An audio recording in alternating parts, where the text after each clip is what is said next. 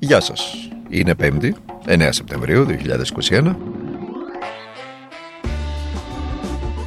Είμαι ο Δημήτρης Κατσιμικόλας και ακούτε το καθημερινό podcast του Τμήματος Πολιτικών Ειδήσεων του Document.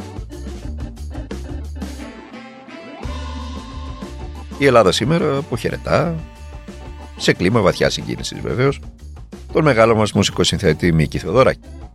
Η εξόδιος ακολουθία ξεκίνησε το πρωί στην εκκλησία του Αγίου Νικολάου, το πρωί προς το μεσημεράκι, στο Γαλατά στην Κρήτη σε στενό κύκλο. Εκεί ήταν η πρόεδρος της Δημοκρατίας, η κυρία Κατερίνα Σακελαροπούλου, ο πρωθυπουργός, ο κύριος Κυριάκος Μητσοτάκης, ο αρχηγός της Αξιωματική Αντιπολίτευσης, ο κύριος Αλέξη Τσίπρας και φυσικά ο Γενικός Γραμματέας του Κομμουνιστικού Κόμματος Ελλάδος, ο Δημήτρης Κουτσούμπας, ο κύριος Δημήτρης Κουτσούμπας. Να κρατήσουμε τα τραγούδια του. Τους στίχους των μεγάλων μας ποιητών, από τα τραγούδια του τους μάθαμε οι περισσότεροι, τα δύσκολα χρόνια και τις διώξεις εναντίον του λόγω της ιδεολογίας του, όχι μόνο στον ίδιο, στους πατεράδες μας, στι μανάδες μας, στους παππούδες μας, στις γιαγιάδες μας, και να μην επιτρέψουμε ποτέ ξανά να ξαναγυρίσουμε στις μαύρες εκείνες μέρες. Ένας ολόκληρος λαός έπρεπε να σκύβει το κεφάλι για να βρει μια δουλειά. Έπρεπε να υπογράφει πιστοποιητικά κοινωνικών φρονημάτων. Ένας ολόκληρος λαός οδηγήθηκε στις φάμπρικες της Γερμανίας, στα πιατάδικα της Αμερικής, στις τουές του Βελγίου για να φάει ένα κομμάτι ψωμί. Ένας ολόκληρος λαός τραγούδισε το γολγοθά του και όλα αυτά υπάρχουν στο DNA του, δεν σβήνουν. Η ιστορία είναι ο άριος πάγος των φτωχών. Και ε, από τη στιγμή που η δικαιοσύνη δεν υπάρχει και δεν στέκεται στο ύψος της, και το DNA του, το DNA ενός λαού, είναι το μέσο διάσωση της ιστορικής αυτής μνήμης. Και το DNA ξυπνά. Ξυπνά για παράδειγμα όταν το χρεοκοπείς. Και όταν εκείνοι που τον χρεοκόπησαν το δείχνουν σήμερα με το δάχτυλο και πάλι αποθέσει ευθύνης.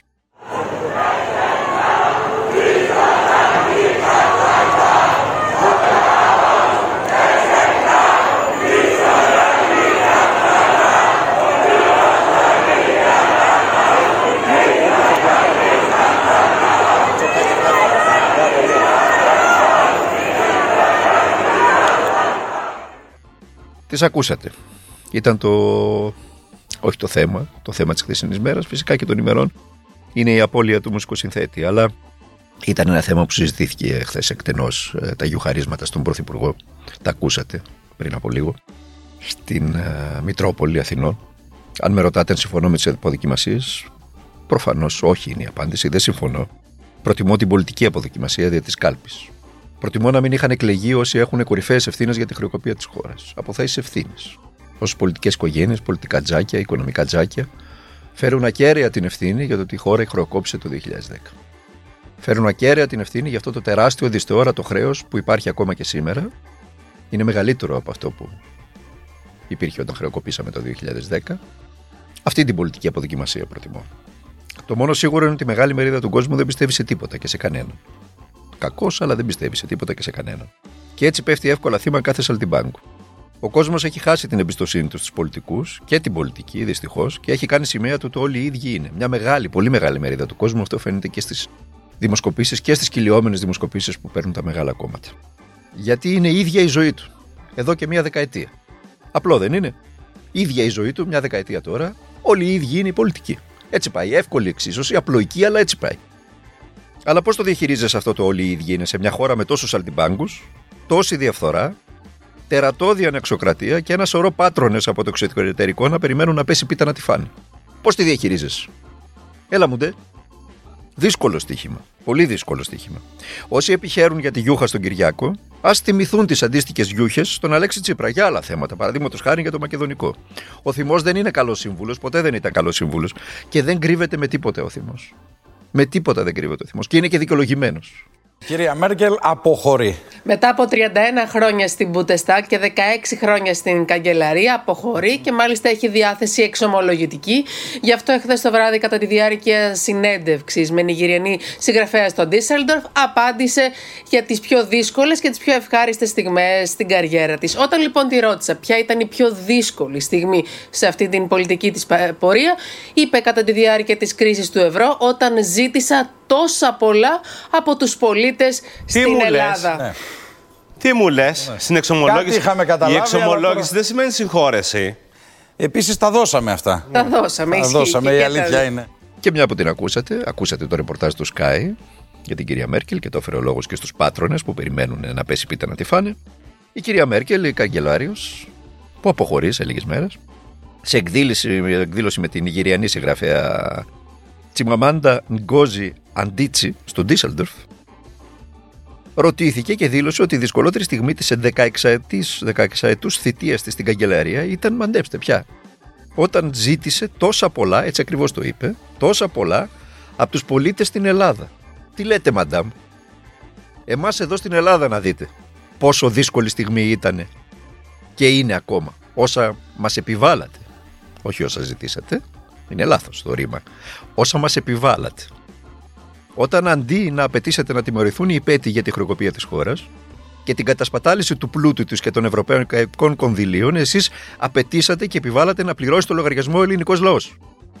Όχι οι τράπεζες που είχαν πάρει και το ρίσκο επένδυσης δίθεν στα ελληνικά ομόλογα, και όταν ο ελληνικός λαός εξέλεξε δημοκρατικά μια άλλη κυβέρνηση με άλλο προσανατολισμό, εσείς γονατίσατε και ξεφτυλίσατε αυτή την κυβέρνηση, φουσκώνοντας και το αντισύριζα μέτωπο και οδηγώντας και πάλι στην εξουσία τους υπέτειους της χρεοκοπίας. Γιατί αυτό έγινε.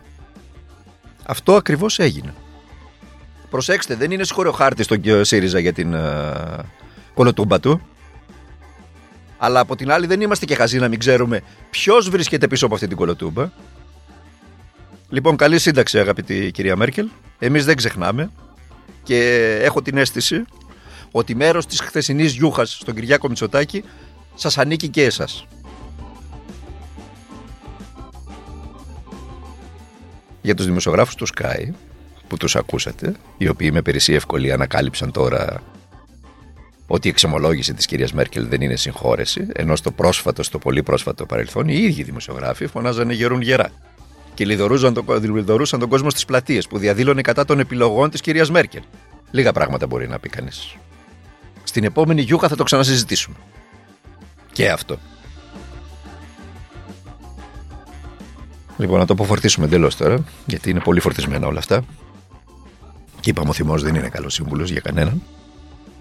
Πάμε στο καιρικό, να το κλείσουμε με αυτό για να αποφορτήσουμε εντελώς. Πάμε στις, uh, στην ψυχρή λίμνη, στο φαινόμενο της ψυχρής λίμνης. Αυτό βιώνουμε τώρα. Έτσι. Είπαμε πως η καινούργια μόδα στην μετεωρολογία είναι να δίνεις ονόματα στα καιρικά φαινόμενα. Τώρα είναι το φαινόμενο της ψυχρής λίμνης. Είναι οι ψυχρές αέριες μάζες στη μέση τροπόσφαιρα. Παρακαλώ, έτσι. Θα μάθουμε και τι είναι τροπόσφαιρα. Οι οποίες με τη μορφή ψυχρής λίμνης εντοπίζονται πάνω από την Ελλάδα και την Ιταλία στην παρούσα φάση, έτσι, σε αυτές τις μέρες που διανύουμε και αναμένεται να συνεχίζουν να επηρεάζουν τον καιρό της χώρας μας σήμερα, σύμφωνα με τα προγνωστικά στοιχεία του Εθνικού Αστεροσκοπείου Αθηνών. Συνεπώς, λίγο ψύχρα σήμερα και τις επόμενες μέρες. Καλή είναι, δεν είναι κακή. Στη τελική ανάλυση κοιμόμαστε και πιο ωραία. Και βροχή, όπου σημειωθούν βροχές. Προσοχή όμως, διότι τα έχουμε πει, τα λέμε. Έτσι, η χώρα κάηκε, τουλάχιστον το μεγαλύτερο μέρος της χώρας κάηκε πριν από λίγες εβδομάδες. Συνεπώς, δεν υπάρχουν ε, και τα προστατευτικά δάση για τις πλημμύρες. Προσέξτε τώρα να μην ε, πλημμυρίσουμε. Θα τα ξαναπούμε μαζί αύριο, Παρασκευή, τελευταίο podcast της εβδομάδας, τελευταίο podcast του Τμήματος Πολιτικών Ειδήσεων του ντοκουμέντο.